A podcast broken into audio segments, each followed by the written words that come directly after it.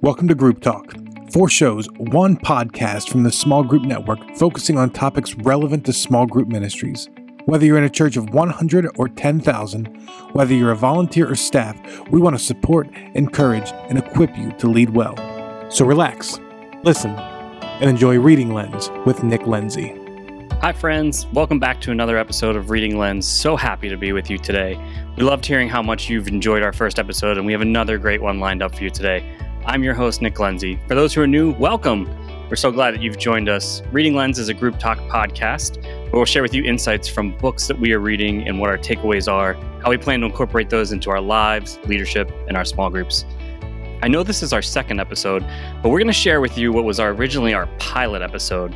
We were really just going to record this as a test, but it was such a good conversation that we didn't want it to go to waste. To give you a little bit of context for this episode, it was recorded back in June, and I'm sure as you know, that really feels like it was recorded long ago in this 2020 climate. But to help me out with today's episode are two people who've really helped pave the way for the show to become a reality Andrew Camp and Carolyn Taketa. I love these two people. They're so thoughtful and wise the three of us used to do book reviews on the old group talk format, and we'll leave those in the show notes. There's some really good books that we went through. Uh, but let's share a little bit about today's guest. Andrew is currently a spiritual growth pastor at Mountain Life Church in Park City, Utah, where he's been serving there since 2016 and contributes monthly to the Small Group Network blog. Some really good posts out there from, from Andrew. Carolyn serves as the small group pastor at Calvary Community Church in Westlake Village, California, where she's been on staff since 2005. She has been the host of Group Talk podcast for the past five years and is now the host of a newly named show, Here to There, under the Group Talk umbrella for the Small Group Network. I swear to you, I'm not sharing this just because I'm a good friend of hers, but it's so good. She recently had an episode with Ben Reed that I just really enjoyed. Uh, it was just an honest, good conversation and so relevant for what we're facing in our group's ministry. So be sure to check that out. One of my favorite things about the three of us is that each of us kind of stumbled into small group ministry.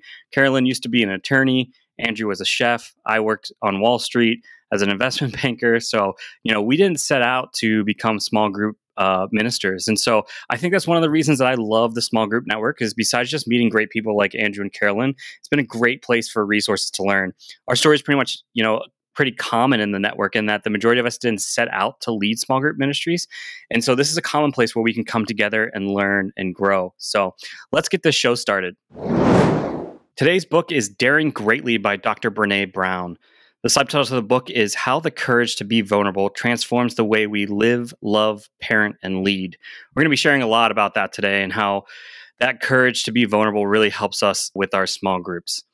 Karen, I'd love if you could start us off. Would you give our listeners a quick summary of this book and include some background on Brene Brown? Sure. So, Nick, thanks for having us on. Um, I love that you're going to take our book Talk to New Places. I love the title and the whole concept, um, especially as we keep reading books that aren't necessarily Christian but have biblical values that we yeah. can apply into our ministry. And Brene Brown, this book, oh my goodness, she's like a cultural phenom now.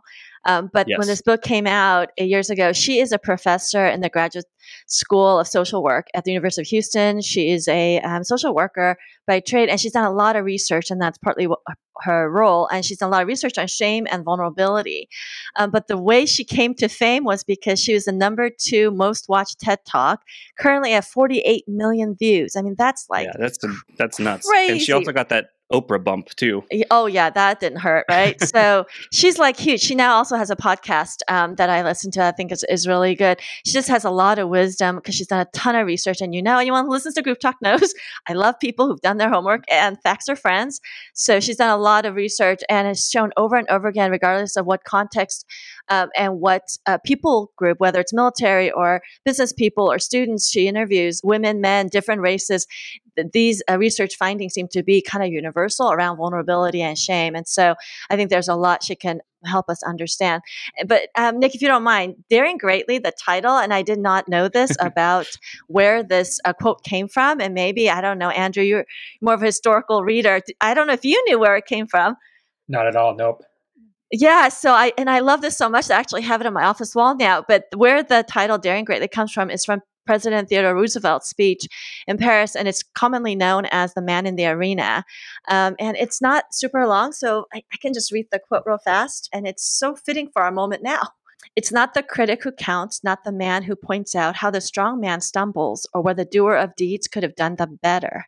The credit belongs to the man who is actually in the arena, whose face is marred by dust and sweat and blood, who strives valiantly, who errs, who comes up short again and again. Because there's no effort without error and shortcoming, but who does actually strive to do the deeds, who knows great enthusiasms, the great devotions, who spends himself in a worthy cause, who at the best knows in the end the triumph of high achievement, and who at the worst, if he fails, at least he fails while daring greatly and that just like took a hold of my heart. This i think i read it about maybe six seven years ago. And the idea that um, it's really about showing up. It's about engagement. It's about being active and intentional in our lives to show up as who we are in all of our imperfection um, to be in a vulnerable state and allow ourselves to be seen for who we are and being okay with whatever happens, whether that leads to rejection or enthusiasm or whatever leads to being okay for that. And I think because we know Jesus, because our identity is grounded in Him,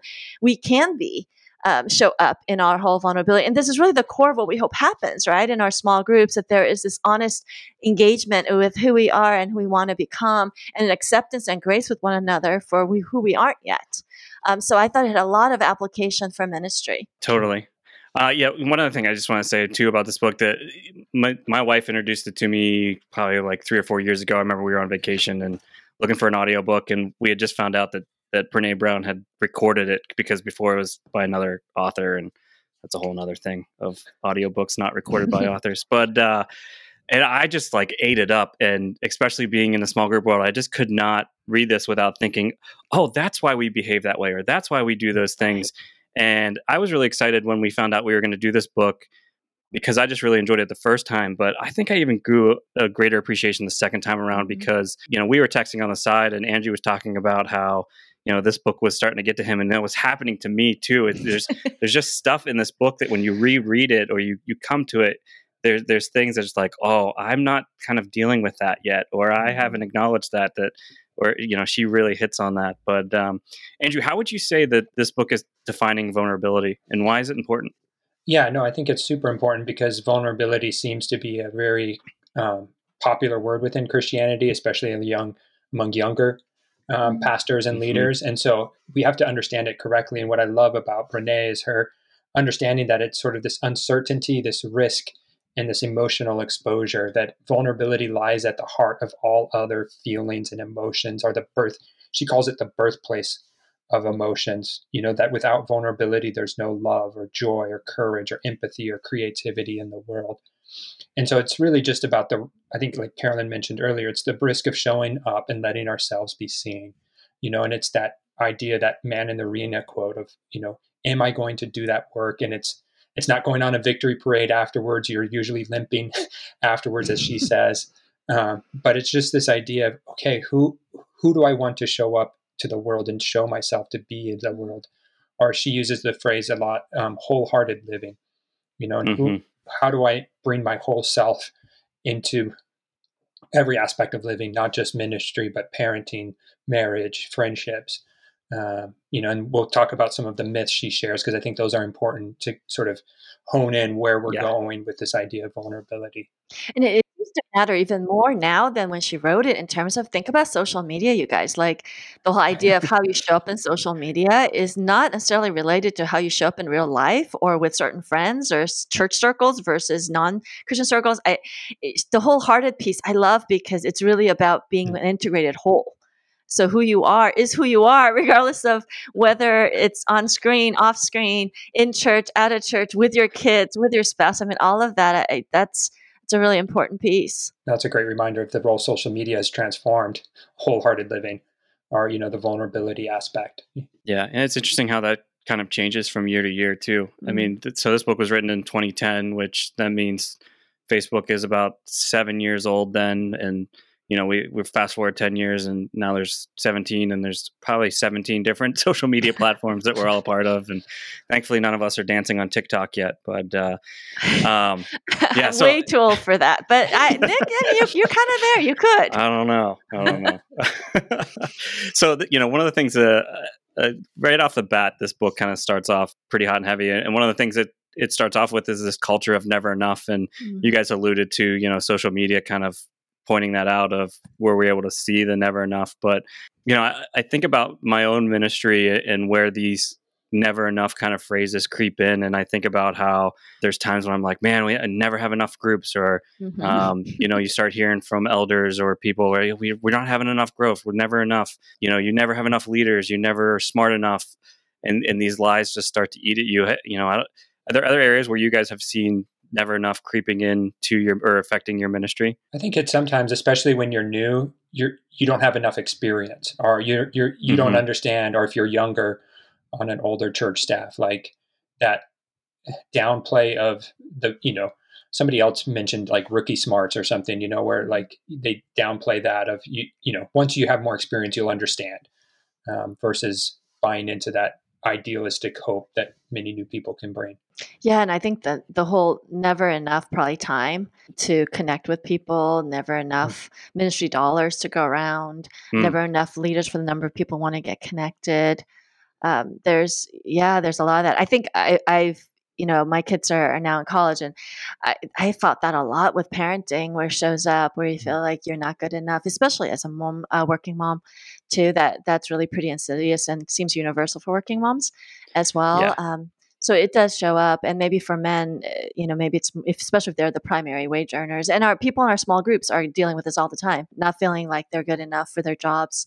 For the next promotion, they're getting looked over. Their marriage isn't as good as the one on Facebook. You know, there's never enough on that. That's a huge. That's a whole other topic, Nick. Down the road, you can get someone on to talk about marriage, marriage and ministry. I think another area i can play in, especially within our church culture, is when we talk about people's never enough time, or they, they don't have enough time to volunteer or be part of a small group. And are we Yeah. believing that scarcity lie of um, the time people have to be part of ministry? Yeah, Yeah. and I I think I've seen it most recently. I mean, so this is being recorded in June, and and we're um, heavy in the race relations right now. And I mean, we've physically heard this phrase said to us at our staff, just that we're not saying enough, we're not doing Mhm. enough, and it just it it's hard to hear um, and wrestle with because I think one of the things that's just challenging of working at a church is like this: you have to be right, right, Mm. and trying to please people is is is really really challenging. And um, you know, I'll admit we have a lot of ways that we need to grow and stuff like that, but it's just it's really hard when you're not completely in that decision seat, like Mhm. you know us as small group pastors usually we're not the ones that get to make the final calls and stuff like that so it gets really challenging sometimes when when those never enoughs creep into there Yeah. Yeah. So she takes kind of the the backdrop of our never enough culture, and that's really systemic. It, it's not just Mhm. individual. It's really about American capitalism, um, and that it breeds basically breeds that idea of competitiveness and drivenness and all of that. So you can she, she sets up kind of the framework for it, the scaffolding, and then what does it breed in us that's really destructive is that there's three pieces. There's the shame, comparison, and and disengagement, and the I mean they're all kind of intertwined, but Mhm. um, I think because eh, the theme, one of the big themes of the book is about engagement. She's trying to really inspire and compel and exhort Mhm. towards engagement. And what holds people back in engagement is the fear, the shame that if I am seen, people are going to know my weaknesses and then I'm going to be shamed for it. And I come out of a Korean American culture, which is really big on shame. Um, Mm. And I've heard from my Catholic friends that they really get that. And I've heard from my Jewish friends that they also get shame um, maybe it's the kind of more European Americans that don't, but the idea is that if if I do show up and what I show up with is inadequate, then Mm. um, then there's just the shame comes in, and that's so painful that I'd rather disengage. Um, and part of why I think you look at whether or not you should engage or not is we do that comparison thing and think, okay, my what I'm bringing is that good enough for the room, for the group, for leadership, um, and then we try to calculate is that going to lead to shame or praise? Um, if that's our hook or whatever you know you guys' hook may be, that that one is mine, and we'll talk a little more about perfectionism and stuff. But that one is mine, and so I have to constantly check in with, you know, the idea of daring greatly is that it doesn't matter that even if you fail, the fact that you tried something that aligns with our values and Yeah. our principles and how we want to live our lives and Jesus, that that's good enough. And man, that is just, I wish I could just like embed that into my heart, but I have to remind myself over and over that that, that is enough. Bringing this right into this same example, we're not saying enough, we're not doing enough. And then I immediately start feeling shame because like there's some truth to that, right? Mm-hmm. And so, man, I I could be doing more. And then so then I start searching like, okay, well, what are other churches doing? What are, what's going on? What can I and do? The comparison and you, kicks in. You run into the comparison trap, right? And then you become so overwhelmed at the number of options that you have that you're just like, you know what? It's easier to quit. I'm done. Peace I'll, out. I'm stepping out of this, right? Yeah. I think too, just realizing, you know, she made a point with this that the opposite of scarcity isn't abundance. And I tend to think of abundance, you know, because we we have a God who is abundant in all things but for us as this day in day out living is vulnerability of so how like i don't need an abundance of leaders to make me feel better. What i need to do is like what carolyn said is just keep showing up and that's yeah. enough you know? And so i just trying to think that and you know the disengagement part's big of because in these crises moments it's like you know we just want to unplug because you know there's so much feeling you know it's just too much to carry at times. It's like I, I can't carry the weight of all of this anymore and so i'm just gonna like push it aside and numb myself on netflix for 30 hours. So yeah no it's yeah. Cool. So let's move on to the another you know her next big section in here is where she starts to break down. I'm going to read off the four of them and then we can sort of talk about you know how we see those infiltrating our groups. So the first one is that vulnerability is weakness. The second one is that i don't do vulnerability. The third one is um, the vulnerability of letting it all hang out. So this is the person that just comes in and overshares. She shares she shares this concept of floodlighting that I'd love to talk about. And then the fourth one is we can go at it alone. Carolyn, is there one that that you see that sort of jumps out? Yeah, I think the first one for sure. Um, in our training, we talk quite a bit about saying um, if you want vulnerability, and I don't people don't even like that word, especially older. Yeah um, males. I don't even like the word. So I, I kind of use a different word. I just talk about authenticity. They seem more comfortable with that, but I'm saying the same mm-hmm. thing. Um, is the idea that, you know, if you want an authentic sharing and discussion, then you're going to have to go first. Leaders yeah. have to go first. So mm-hmm. you need to model that, which means you need to show a weakness. You need to share that you're not doing the Christian life and victoriously as you would wish. Um, and you don't get to just tell the stories with the perfect endings where you triumphed and you and God rode off the sunset together. You're gonna have to share, hey, this is really hard right now. I'm really struggling at work or home or wherever. And would you pray for me? I said, the minute you do that, that is not weakness. That is actually mm. your best opportunity for leadership. And that will make everybody else in the group relax and feel safe. That's how you build safety is by showing your vulnerability. And you don't have to share the deepest, darkest thing because then they kind of look at me with these big eyes like, what, what do I have to share? No, to share your secret sin. But you do need to share um, areas of struggle because uh, otherwise Christians uh, just stay in their holy bubble and they want to keep pretending that everything's okay and that helps nobody. Um, so i think in training i, I spend a, a, significant amount of time talking about um, get comfortable being uncomfortable and be open and share first and you have to share first we do the same and and we kind of have really jumped on to how north point really north point they're just so good at boiling things down to simple and so they do the show up join in and be real and that be real part is that like mm. bringing who you are and you know allowing others to know that and i think it kind of transitions into that next one where it's like i don't do vulnerability i think what she's really trying to communicate there is that like you don't have an option like vulnerability isn't like yeah.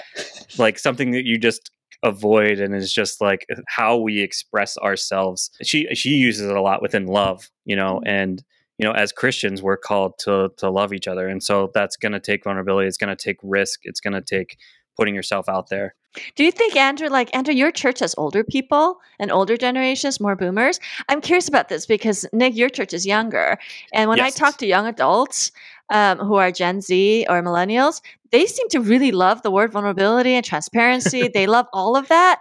Um, so I'm curious uh, for you, Andrew, like if this is a harder concept to communicate to an older audience. No, I immediately thought of my context about, you know, vulnerability is weakness and I don't do vulnerability, you know, because being in Park City, you have to have wealth to show up and live here.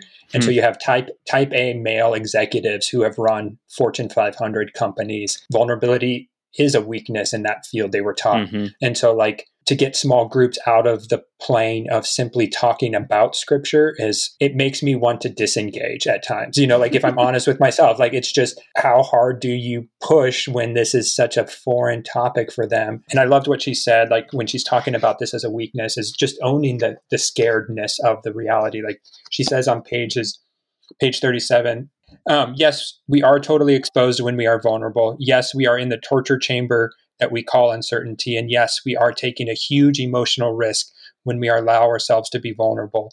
But there's no question we're taking risks, braving uncertainty, and opening ourselves up to emotional exposure equals weakness.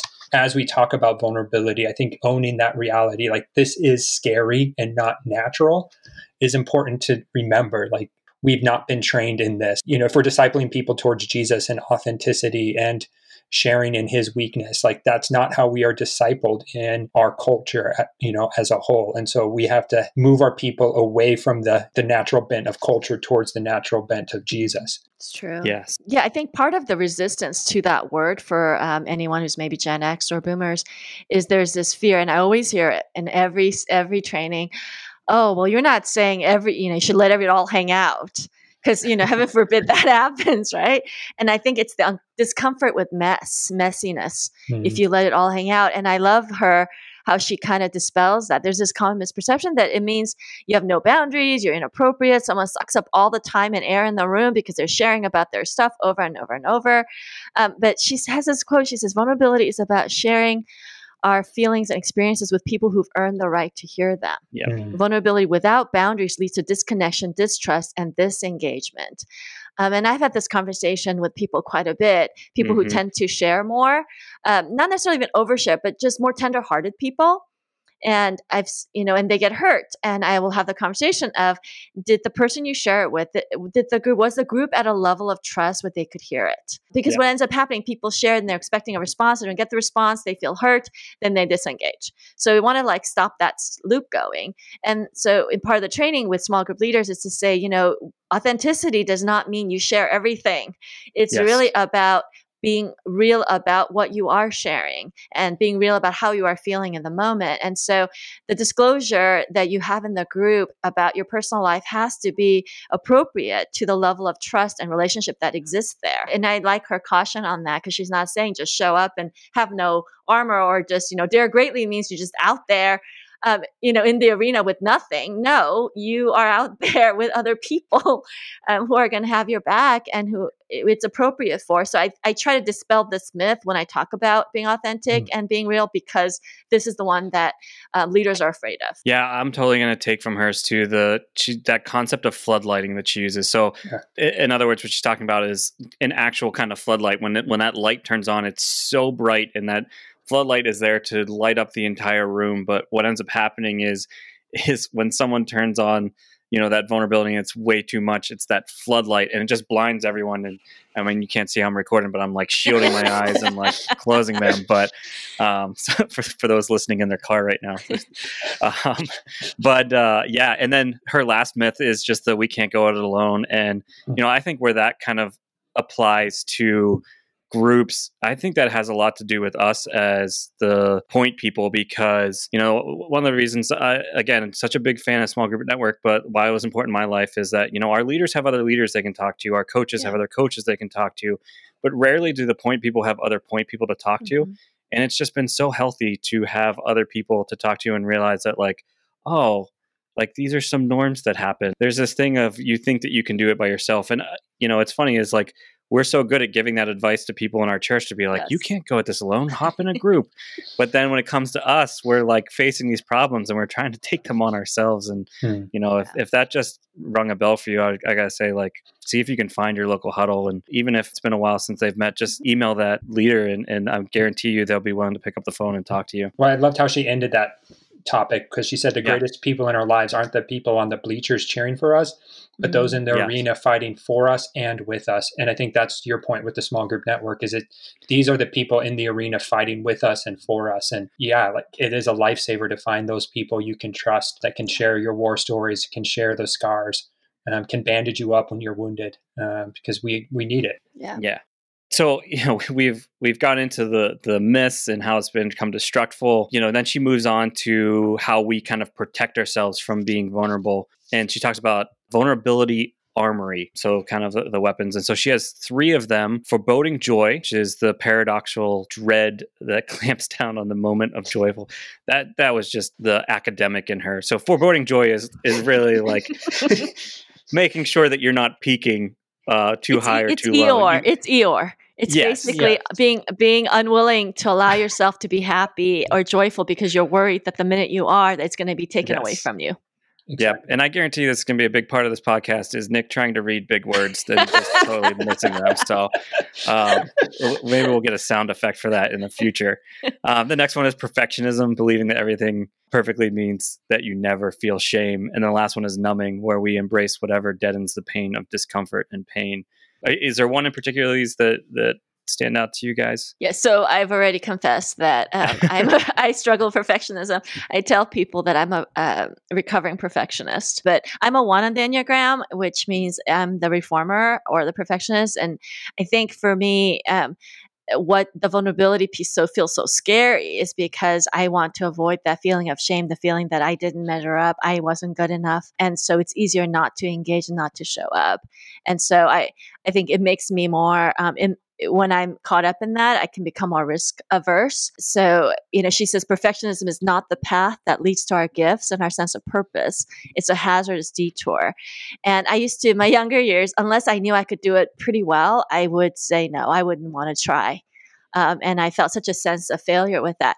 But God's really worked on me on this, and I've had to in ministry have had to say yes to stuff that I don't know how to do. I mean, this is not what I was trained for. I mean, you know, Andrew was a chef, you were a trader, and I was a, a, a lawyer. So I thought this just makes no sense. And so early on, I kind of thought adopt it as my ministry verse. You know, that God's grace is sufficient. And when I have to Mhm. do something that's a little out, that's out of my wheelhouse or just way out of my wheelhouse, I remember the first time I had to speak on our stage and I was just praying and doing the announcement. It really shouldn't have been a big deal.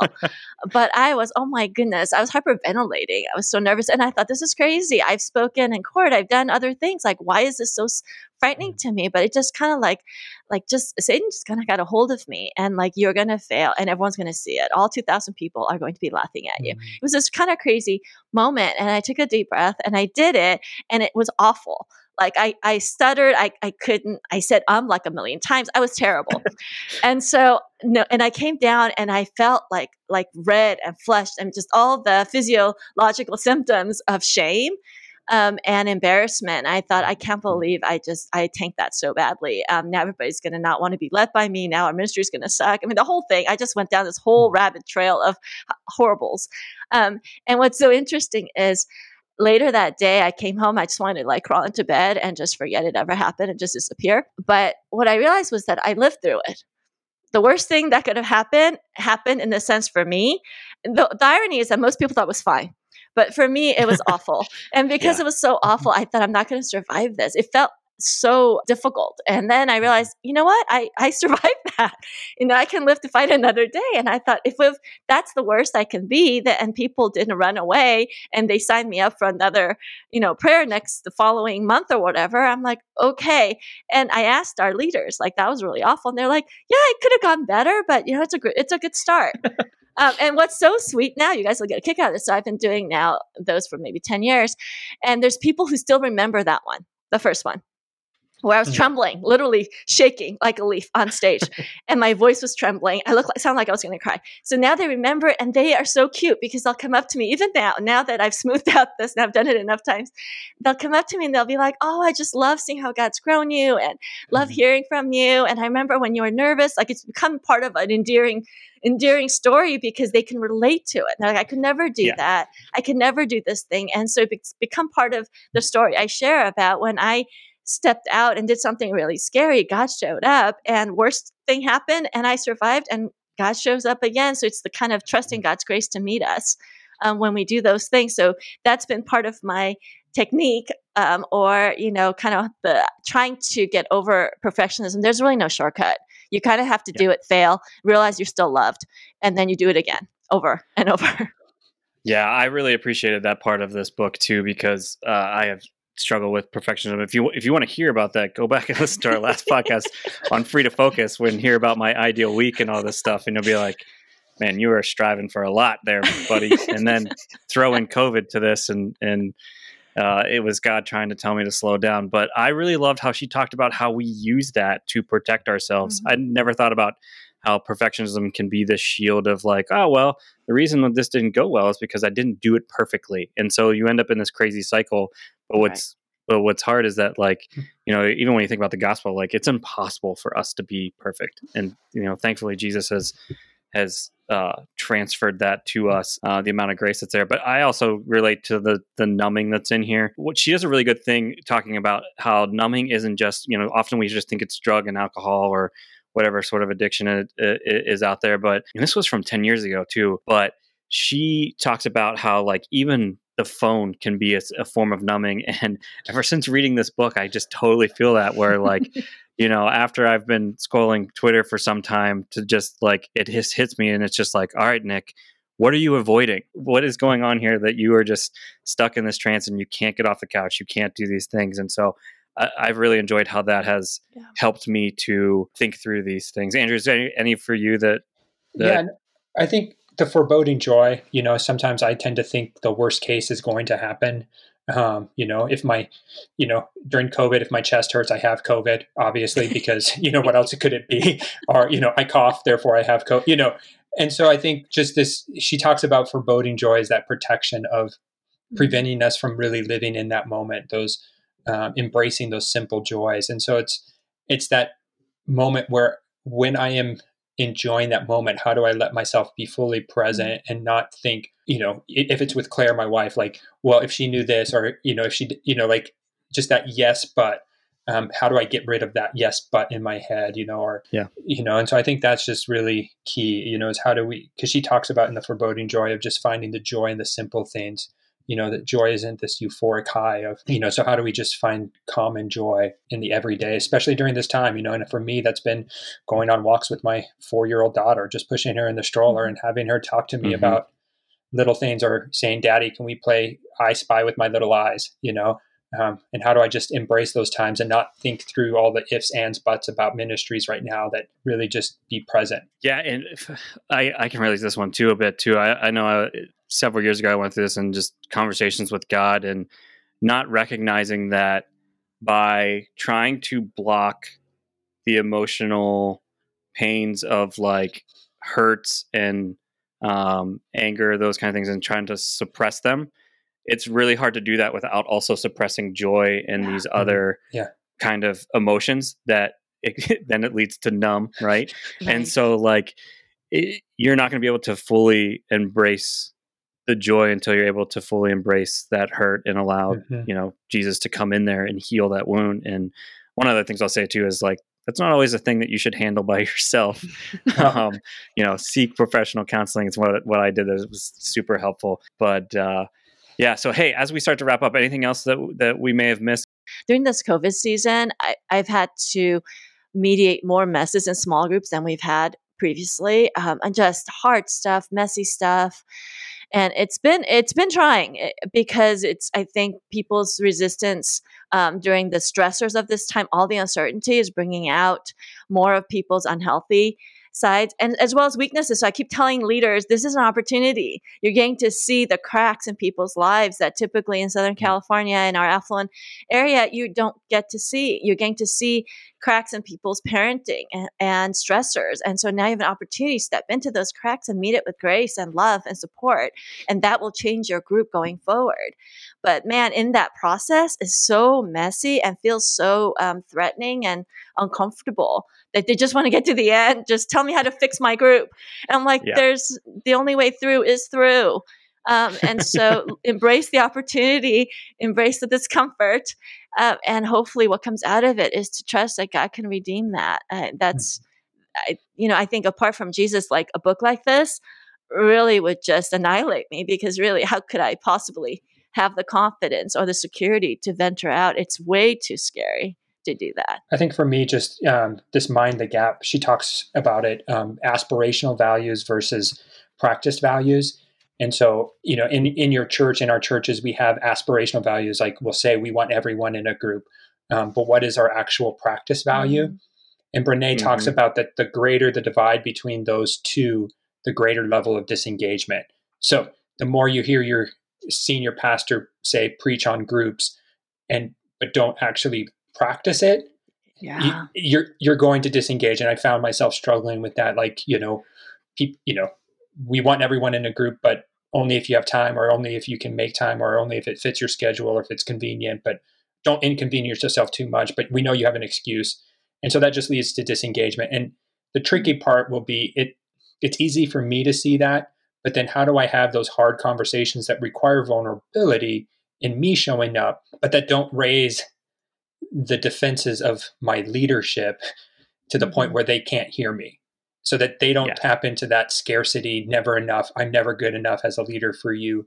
And so I don't know. I, I don't have an answer for this yet, but I just think like this this yeah. could be one way of pra- taking a hard look at our ministries of okay, where where do we fall and where can I lead um, us forward during this time. Yeah, I think that that's so important for us to review pretty much on almost on. I would encourage you guys to do this on an annual basis, but like review how you guys are communicating your groups on a Sunday uh, online, those kind of things, because I think what ends up happening is is we end up communicating sometimes this dream world of what groups are, and then when they go to it, it doesn't line up to what it is. And so, mm-hmm. you know, we've really had to balance how we promote our groups because if you go in and you share just the stories where there's this extreme level of care, mm-hmm. then they're gonna everyone's gonna expect that when they go to group, and you can't promise that that care is always going to be there inside every single group. The same goes with um, you know relationships that'll get built in group and the the spiritual growth. It's just really trying to find the tension between them. Uh, but then one of the other things I'll say too that I try to like monitor is that like you know we have some groups that they kind of want to go on their own path. They want to do their own study. They want to do those things. Like when I have a group that comes to me and they want to do it their own way, like i'm not going to promote their group online because that's not what we're communicating our groups to be. Mm. so if someone ends up jumping in that group from from church from online and they jump into that they're going to think that's what those groups are. And so you kind of need to watch out for that too and that like of uh, is what you're communicating actually what you're delivering. So that that's a super i realize that really got away from vulnerability but i think it's like super important that that she's kind of acknowledging from a group kind of communication standpoint. I realize she's talking more of like are you personally you know delivering what you say you're going to do um, with uh, i would say one of the other things too that, that this book is worth is her section on parenting is really good. Um, i learned a lot not just as a parent, but as a leader, I think there's some phenomenal concepts in there. She has one about mm-hmm. approaching things from the same side of the table. So in other words, like communicating this value of like we're in this together. That that was that was really good. And then she has this one thing that I teach my all of my groups. The most important phrase that they can know is, um, "I don't know the answer, but I'd love to go seek that out for you." It was really cool to see this in the book. I don't think I got it from this book, but I just love that like too often our leaders are expected to be these experts and I never want them to be that. I just want them to be encouragers inside the group and we can come alongside and partner with them. So them knowing that like hey, I don't have the answer but like let's go figure this out together is just such a great way to communicate to someone like hey, I care about you and I care about this answer and I'm not going to waste your time by giving you a fake answer that I'm not confident about. Mm-hmm. So I thought that was that was really awesome. Her parenting chapter is gold. But one thing that does carry over is she talks about the fact that it's not about what type of kids you're raising, but who you're displaying for your kids to see to, that yes. will really shape them. And so I think that's cool as a pastor to think about. It's not about like what type of disciples do we want to form, but who are we showing ourselves to be a disciple of Christ to that can mimic and bring people alongside and invite people into that journey, that hard, vulnerable journey with us. So no, yeah, her chapter on parenting is gold. Yeah. The other thing I'll point out in the parenting one that's there is she dives back into that comparison thing. A lot of parents are always mm-hmm. like, because none of us have been parents before we get into it, and it's kind of like none of us have been small group people. So we're like trying to figure out how do we do this, right? And she has this quote in there. It says, "Daring greatly means finding our own path and respecting what the search looks like for other folks." And that was a really hard lesson for me to learn because you think that you have this perfect model, right? and but you know that there's like this these weaknesses within it. And so then you start judging other small group models that are out there while they're doing that but like you don't understand necessarily the context of where they're doing that or why they come up with it. And so um, that has been critical yeah well the comparison well piece be, uh, what you were saying earlier about what we communicate and what we actually deliver that's where we get in trouble so typically mm-hmm. you do the promo video yep. with the great story and you, I, I, mean you're not going to highlight a mediocre you know kind of social yes. group right what kind of marketing is that all right we're we're we're we've hit the end we want to thank you guys for listening through this whole time. It's been really great having you with us. We hope you've enjoyed today's podcast. Listen, you can find all of us in the Small Group Network Facebook group. If mm-hmm. you're not a part of it, just search for it on Facebook. It is one of the best resources. We just celebrated 5,000 people Woo-hoo. being a part of it. Yeah. There's great conversations going on there every day. You can search different topics within it. That probably needs to be a YouTube tutorial video that will get done sometime. But uh, really great way to, to, to find those those things and meet people who are thinking the same way, not necessarily thinking the same way, but are in the same arena that you are. We'll be back next month with Steve Kern from Compassion Christian Church in Savannah, Georgia. We'll be covering the book Extreme Ownership by Jocko Willink and Leif Babin. So if you want to read along with us and get a head start, it's written by two Navy SEALs. It's a pretty exciting book. They share what they've learned on the battlefield and how it applies to leadership in any environment. But uh, before coming a small group point person, Steve was in the Navy, and I told him to pick out a Navy book, and this is the one he picked out. Already been in it, and it is fantastic. It should make for an awesome conversation. So we'll see you next month. Remember, leaders are readers. Take care, everyone. Hey, Small Group Network family. Jason Banzoff here, Group Talk producer and Small Group Network creative arts director. Thank you so much for tuning into this episode of Reading Lens, and thank you to Nick, Andrew, and Carolyn. Now, before we go, I just have one question for you. Are you subscribed to the Small Group Network monthly e newsletter? From our latest articles, videos, and podcasts to our upcoming events to our Huddle Conversation Starter, this dynamic resource is delivered directly into your inbox each month. Join the 20,000 other small group point people who have subscribed by visiting smallgroupnetwork.com, scroll down to the bottom, and click the blue subscribe button today. And thank you for listening to Group Talk. We invite you to subscribe to our podcast through iTunes and get new episodes downloaded automatically. Also, if you enjoy this program, please take a few minutes to give us a positive rating on iTunes so that other small group point people can find us more easily. We encourage you to visit our website smallgroupnetwork.com to access our library of free resources, connect to a huddle with other small group ministry leaders in your area, read our blog articles, or join us on our Facebook group. Don't forget to use the hashtag SGNet when engaging with your social media channels. Thank you for your support.